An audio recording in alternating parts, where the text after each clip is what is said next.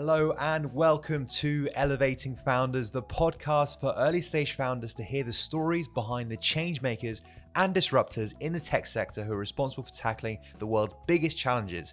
Brought to you by London Tech Week. I'm your host, Sina Sadzadeh, and in this episode, I spoke with Isabelle Kenyon. Isabelle is the founder and CEO of Calibrate, the modern medical metabolic health business that is changing the way the world treats weight. Calibrate launched in June 2020 and has raised $127.6 million in funding from leading healthcare and consumer investors, including Founders Fund, Tiger Global, Optum Ventures, Threshold Ventures, Forerunner Ventures, and Redesign Health. Prior to Calibrate, she has led the business operations, growth, and strategic partnerships and communications teams at Capsule, a healthcare technology business rebuilding the pharmacy from the inside out. Before Capsule, Isabelle worked at beloved consumer brands in London and New York and was selected to be Forbes 30 under 30 in the retail and e commerce list in 2015. She began her career as an investment banker in Hong Kong and has graduated from the University of Pennsylvania. An incredible background, and it was absolutely incredible talking to her as well. Definitely lived up to the hype. Um, she was given some unbelievable value in this episode, and I can't wait to share it with you guys. So, without further ado, let's jump into the episode. Hey, Isabelle, how are you? Good, thanks. How are you? Thanks for having me, Tina. No, very, very good. It's such a pleasure to have you on the podcast. This is an episode that we've been waiting for for so long. So it's amazing to have you on. I, I can't wait to speak to you about all the stuff that you've done. So I guess before we jump in, how have like the last 12 months been for you? Hard. challenging a lot. I think like the rest of the world. Um, it's an incredible, incredibly challenging time for anyone to be doing anything and um, to be building a business in the backdrop, I think has been a whole nother level for me. But I have really, really enjoyed building the team. And I think that ultimately it's probably been one of the best distractions you could have. yeah, yeah. Before before we kind of jump in, it'd be great to get a bit of a background on what Calibrate is. Absolutely. Calibrate's a metabolic health business, and the mission of the business is to change the way the world treats weight.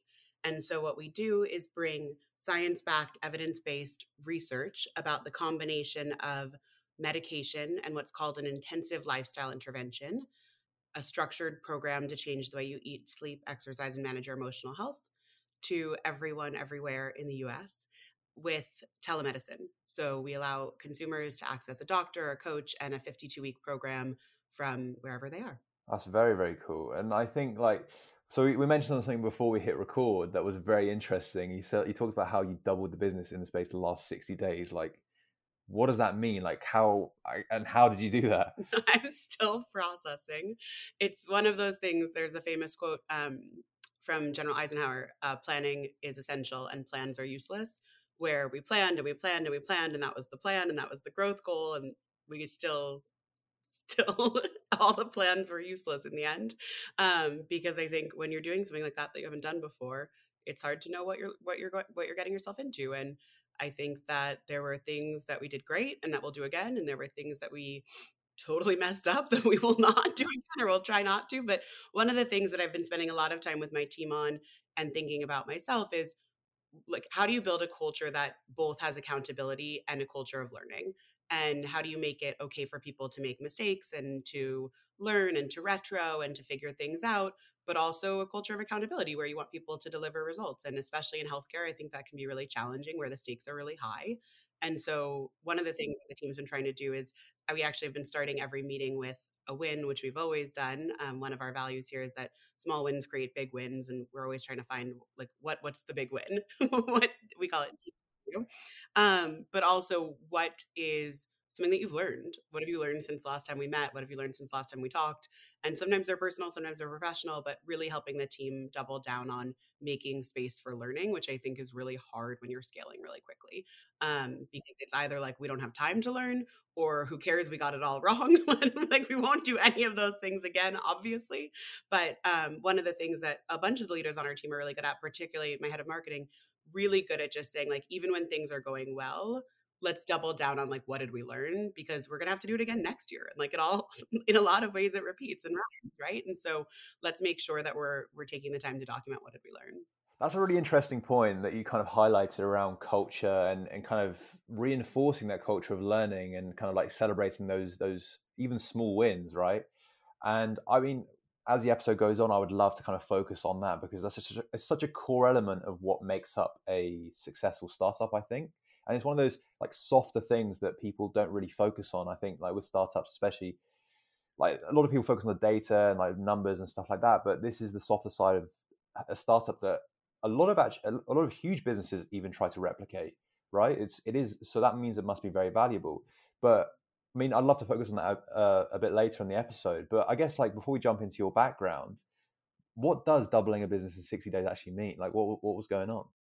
For us, it meant hiring and training a lot of people. It's a services business at the end of the day. Your coaches, your doctors, calibrate employees. And so it meant getting the team ready to be in a place to treat twice as many members and then it meant getting every other part of the organization ready right when you when you do something at 2x the scale we were just talking about this before we started filming but recording rather but it is sometimes linearly two times as hard and sometimes it is non-linearly two times as hard and i think figuring out we talk a lot about people process product and what are the people that you need to do that what are the processes that you need to do that how do some of those processes need to fundamentally change at 2x the scale um, and then what is the product? What's the platform? What are the tools that you need to be able to do that? That's really interesting. So I guess why actually brought you to entrepreneurship in the first place? You know, I grew up. My both of my parents are entrepreneurs. Um, both of my mom's parents are entrepreneurs. I grew up in this household of people who'd built their own businesses and were literally always on the phone. Um, we had car phones before anyone else. My parents were literally always talking to their clients on the phone. And so I just grew up listening to people selling and and building businesses and dealing with the hard parts of building businesses, dealing with managing teams and um, you know, like at one point my dad had hundreds of employees and I remember being like that is so hard. um, but also being really energized and excited by it. I'm an oldest child, so I was always babysitting, and then I turned the babysitting into summer camps. And my first real job, I started running a summer camp for all the kids in the neighborhood at age 11, and people would leave their kids with me.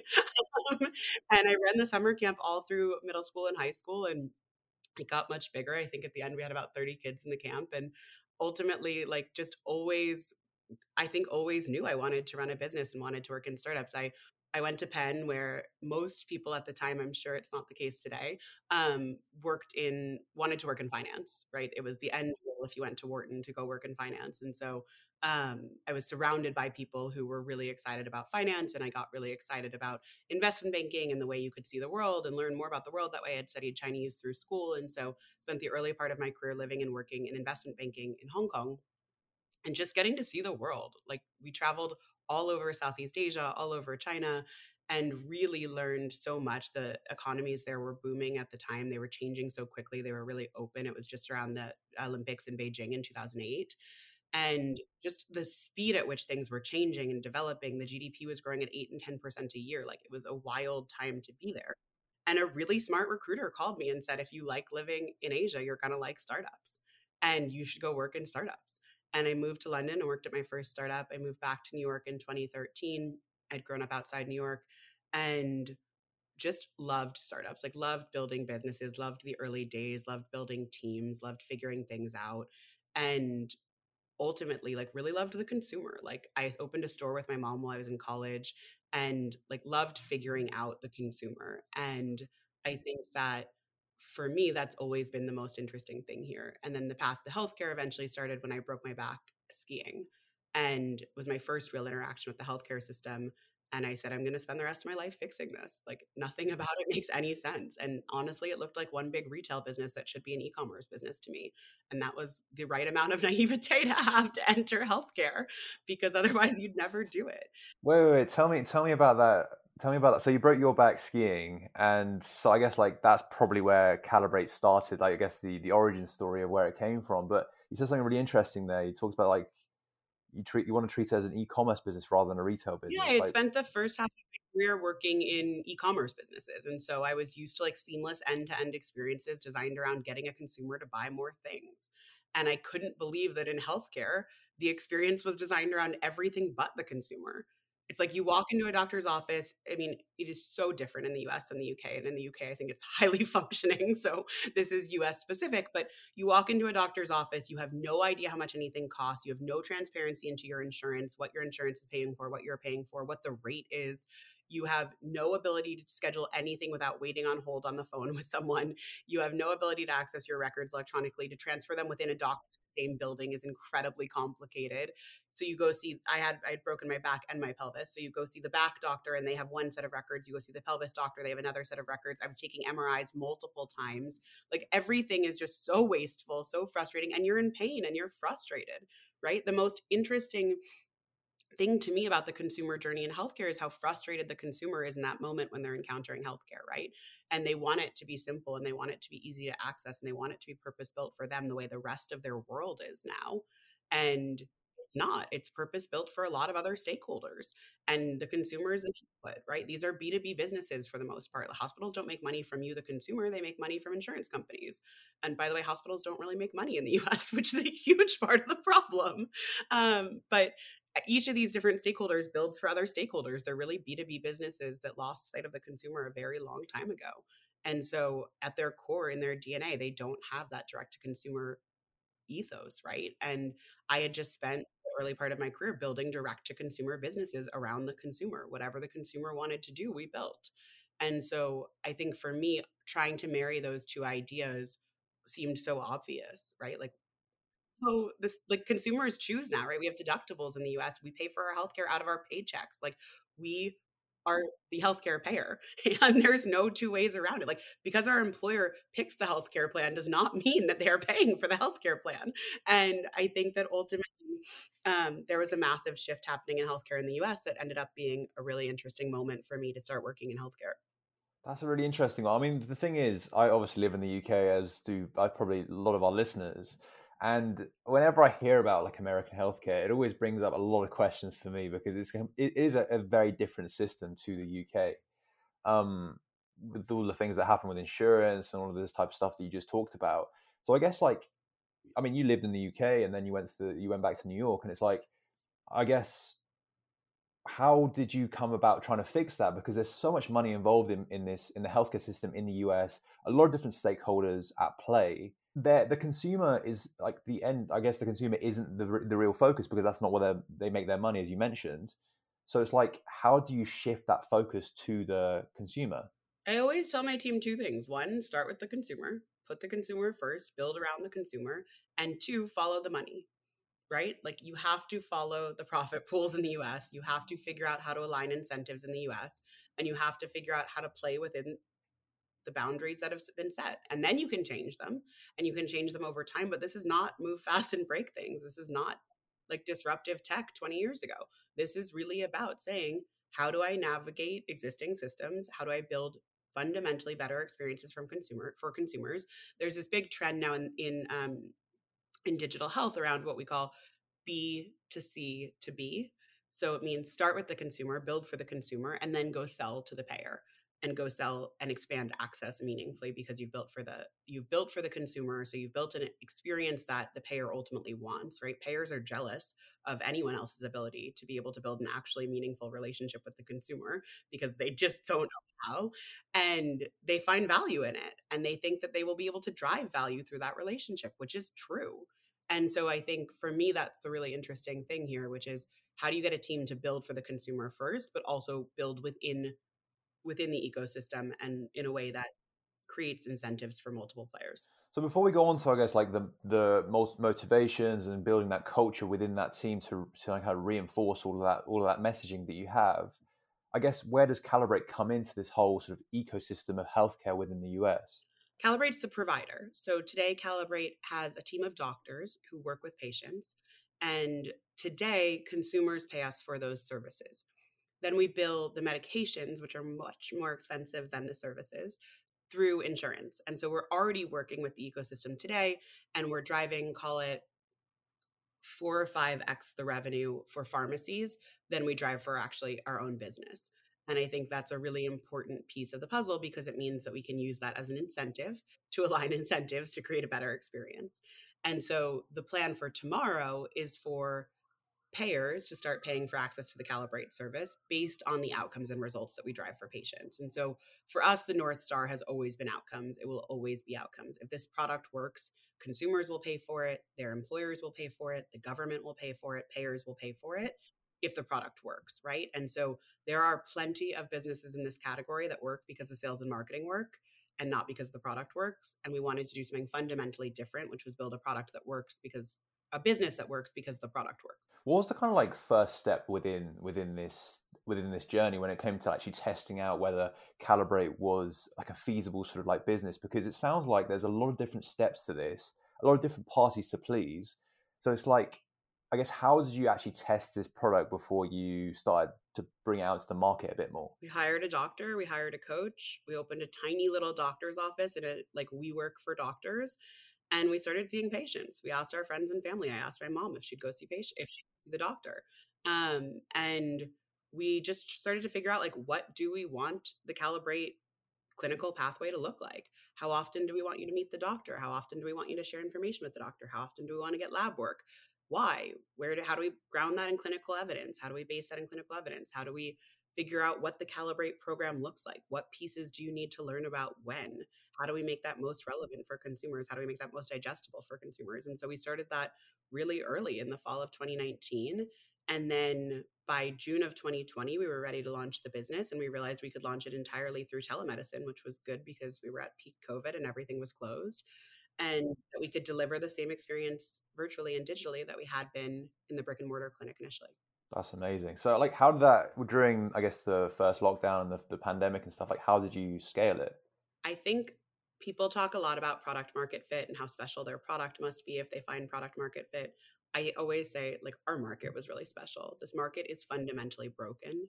And that means that people were just willing to try the next thing. And there was an entire cohort of consumers who, without a single testimonial on the internet, who, without a single record of what we did, without a single after picture, without a single story from a member, joined.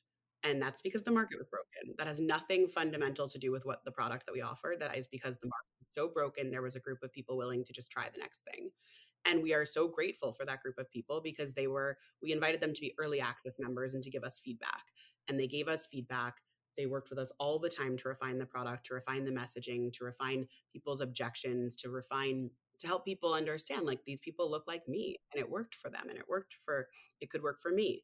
And I'm just always so grateful to that initial cohort of members who joined before there was a review, right? Like before done it. And because of that group of people, the business then started growing organically and through referral. And this is a wildly viral category at the end of the day. When people lose weight, people notice and they ask how you did it. And if you share, then it becomes a really, really viral business. And so over time, we've seen organic go from the earliest days, 100% of the people in the beta clinic, right, our friends and family. But in the, you know, the earliest days of the launched digital telemedicine business, 0% of our business to ultimately now more than more than 50% of the business because it is like such a fundamentally shareable category if you get it right and you drive results which is why that's always been the that's amazing that's that's like i mean my initial response there is that it's it's it's kind of hard to believe at the beginning especially when you didn't have the testimonials and all that stuff because i feel like with my mindset i guess being in the uk is like trust is such a big thing here but you but you're kind of highlighting that the system is so broken that people are willing to try anything new that would sell them that like that sort of like vision. So I guess a question I would love to ask is how it's not a huge group of people, and so as quickly. Yeah, I know, I know, but it's still it's still stories, like we got testimonials, we shot photographs of them. You know, we'd we'd have them pay their friends and family to take photographs of them, and we put them up on the website with their words and their stories. Like as soon as we could, we wanted testimonials, we wanted reviews, we wanted people to share their experience. But in the earliest days, you don't. There's just a there's a baseline where people haven't done it. Exactly. Yeah, yeah. I guess like the question I have when it comes to trust and and and like stuff like that and building that sort of like culture within your team to build those relationships it's like that comes down to effective leadership i would say. It's like um you know building motivation and providing that purpose and direction. So i guess like we did speak about it near the beginning of the episode but what are the kind of like key values i guess that you found that have led to that key like the, the success that calibrate's seen both in the initial stages and like where it is now.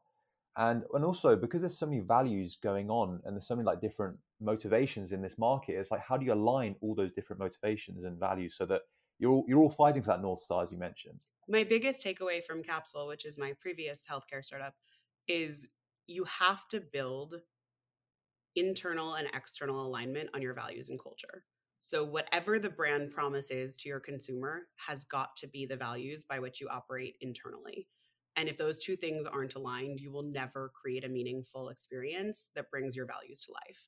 And so for us, we picked four things in the beginning and we just lived them every day. And I'm a big believer in repetition. I'm a big believer in simplicity. I'm a big believer in making these things come to life for people. And so the the two that we talk about the most are in it together and real results matter. And how do we just every day make our members feel like they're on a team, like they're not alone, like we're in it together with them? And how do we do that as a team? How do we make people feel like they're supported and set up to do the best work of their careers? And then real results for us is about like celebrating and driving real results and building a culture of accountability, right? And so between those two things, I think we really created a flywheel where we said this is what the culture needs to feel like. This is how we're going to celebrate it all the time. This is how we're going to start and end meetings. This is how we're going to write about it. And then ultimately for us it really became about making sure that those things came to life day in and day out. And in the backdrop of a pandemic in the backdrop of building a 600 person team entirely remotely in the backdrop of growing a business really quickly it can be really easy to forget those things. And so i think to me it comes back to repetition and simplicity how often can you talk about them? How often can you bring them to life? How often can you make them how important is it do you think culture? I think it's the entire thing. I don't think anything else matters particularly in a high growth business today particularly in the world that we live in with a great mm. resignation particularly in a place where people move with their feet right? Like it is so hard to recruit a team. It is so hard to build a business. It is so hard to scale a team. And if people don't really really value your culture they'll leave they'll go somewhere else. Like and i think that is the whole thing and you have to you have to create opportunity for people and you have to create a culture that aligns with what your team wants. Did you adapt your leadership at all during the pandemic? 100 uh, 360 degrees. Like uh, like it was constantly navigating to a new true north right? Constantly iterating. Like one is the way that you lead a 10 person team which is how big we were when we launched to the way that you lead um, I can't remember any other milestones, but a hundred person team, a 300 person team, and today a 600 person team all look really different, right? Like when, when I was last January, I was running a 40 person team and we met every single morning as a team to prioritize what everyone was working on. We were on Zoom every morning. Like, what are the big challenges? What are the blockers? Where, what are people working on? today i'm lucky if i get to meet with 10 of my team people on my team on zoom right and so you have to just start leading in completely different ways how do you document what matters how do you build like from the tactical how do you actually operate the business? How do you measure what matters? How do you share what matters? How do you create shared consciousness? How do you create context? What we call it the unlock at calibrate. What's the why now? Resources and leverage are so important in startups figuring out like what to do now versus what to do in 3 months versus what to do in 12 months and how that thing that you can do could create real leverage for your business now versus in 3 months and so like getting people to just document things again simplicity repetition right? How do you get people to understand what the unlock is is so fundamentally more so much fundamentally more challenging for me now than it was 6 months ago 12 months ago because 12 months ago we all spent the entire day in constant simpatico talking through everything in real time on the same page all the time and now people context shift all the time i context shift all the time i, I lose the ability to me myself connect all of the dots and so you have to build a team of people who can do that and who are supported in doing that and i think that is a totally different challenge and so for me personally i think the beginning of the pandemic was about being way more vulnerable than I ever had in a leadership role before, opening up more, realizing that people's homes and families are literally part of their workday because it's all one camera and shared background. And that when someone has like undue emotional stress, which everyone on the planet has during this pandemic, there is just like the bar is that much higher for what they trade off work versus personal time for, right? And so you mm-hmm. have to make their work that much more meaningful and you have to make the connections at work that much more meaningful. And you just, to me, have to be vulnerable and open in a way that I had never been as a leader before. And well, like I was familiar with like that size team. I had run that size team in another business before, for example, but you're not familiar with one being a first time CEO has got to be, and I, would love to swap notes, but the most challenging thing on the planet because you you've never done it before. And all of these people whether it's one person that works for you or 10 people that work for you or 600 people that work for you or however many come next like you are looking to you for leadership and guidance right? No matter what you've never been in that seat before because definitionally it's your first time. And i think that that's really challenging. And so in the beginning I leaned really hard into vulnerability, which I would say is still a tool in my toolkit. Um, and then there's a lot more around structure, around repetition, around writing, around sharing, around just like how you scale you, your time, your perspective, and making sure that the team really still feels um, that connection to the mission every day and that north star. I love that you mentioned vulnerability, and like when I started my business, I I definitely like I've learned a lot uh, you know actually being a ceo like what that means and like learning the whole like leadership and like developing that skill set but one thing i didn't really expect from that journey was like how much i would learn from i guess interacting with people and them looking up to like for leadership from from myself. I didn't expect me to to like learn from that and i think that's what you've alluded to as well. A big part of the vulnerability also and i completely agree with you there i think it's a very underrated skill set for a ceo and a leader for sure is that you can learn a lot from the people that you work around with when when it comes to employees. Like not only do they look up to you for inspiration but i think if you built a good team you, you do look for them for, for answers as well all the right? time i'm like how do it, it works it works both ways. teams teach me how to explain yeah this it, right? it, like yeah exactly so challenge teach me how to explain like you know i think we talked about this in the beginning of the episode but teach me how to like help people help create a, a culture of learning and a culture of mistakes and a culture of understanding what we can do better next time and documentation understanding what we got right celebrating what we got right how like how do you create time and space for all of these things in a culture where it can be so easy to be like the dashboard's up and to the right next um, right we did that next like new new challenge next it can be really really hard and i think my team is so much better at that than i am and it's just been a lot about asking questions and making time and space and i think one of the things that i've learned so much about myself in the last two years is that the speed at which I operate is is the speed at which the business operates. And so if I'm pushing really hard and we're moving really fast, like if if I wake up that way, that's how the business will move. And if I intentionally take time, I work with a coach and we've been talking about 90% calibrate speed. What would 90% Isabelle speed feel like? And really trying to create intentionality around my expectations and the pace and the and the tone and really trying to create that connection for people that it's more important to get it right it's more important for results to matter and so ultimately at the end of the day like the speed doesn't matter right? Mm-hmm. And speed is a is a moat in a lot of ways and especially in our business where results are the moat and where outcomes are the moat and we're doing that at scale matters it's really easy to put that before the ultimate result or outcome and so important to be intentional about that and the leaders that i've hired are so much better at that than i am and there is so much to learn and like just very tactically like how did you literally slow that down? How did you literally make the time to retro that? How did you literally make the space to talk about that? And honestly it's what i spend a lot of time with my team on now. Mm, i think I, I i do really love that answer. It's an amazing answer. I was going to ask you like what you kind of learned from because i've learned so much starting as a ceo to where i am now and i'm sure like in a year's time, two years time, whatever, through that experience, I'll learn a lot. So from your journey, like you explained, like what you learned in the last like two years. What I'd love to know, I guess, like before we wrap up the episode, is what's next for Calibrate. We are really focused on. We've always been focused on three things. One, prove that Calibrate works two prove that it works at scale and then three make it available and accessible to as many people as possible. And i think you do the second thing in two ways. One by just fundamentally changing the conversation and setting the standard of care and saying this is what works and doctors everywhere should be doing it. Doctors in the uk should be doing it. Doctors at health systems in the us who have nothing to do with calibrate should be doing it. But the second way you do it is by just literally making it more affordable and accessible to people. And so, what we're focusing on now is making the business available through employers, through payers, through the government, and just making sure that everyone who needs access to Calibrate has access to Calibrate. So before we wrap up, let's just jump in with some very quick fire questions, and then we can then we can wrap up the episode. It's been an amazing episode. So very very quickly, quick fire questions. What technology did you find most useful during the pandemic? FaceTime. I cannot tell sounds a good you. one, yeah. Like FaceTime has become my default. Instead of calling someone, I'll just FaceTime them and like look them in the eyes and like no matter what, just like you just get such a better read. And I think for me, it used to be such a big thing. Like, let's FaceTime this weekend with like a set scheduled time. And now it's just my default mode of communication. And No, you just do it anyways, yeah. No schedule.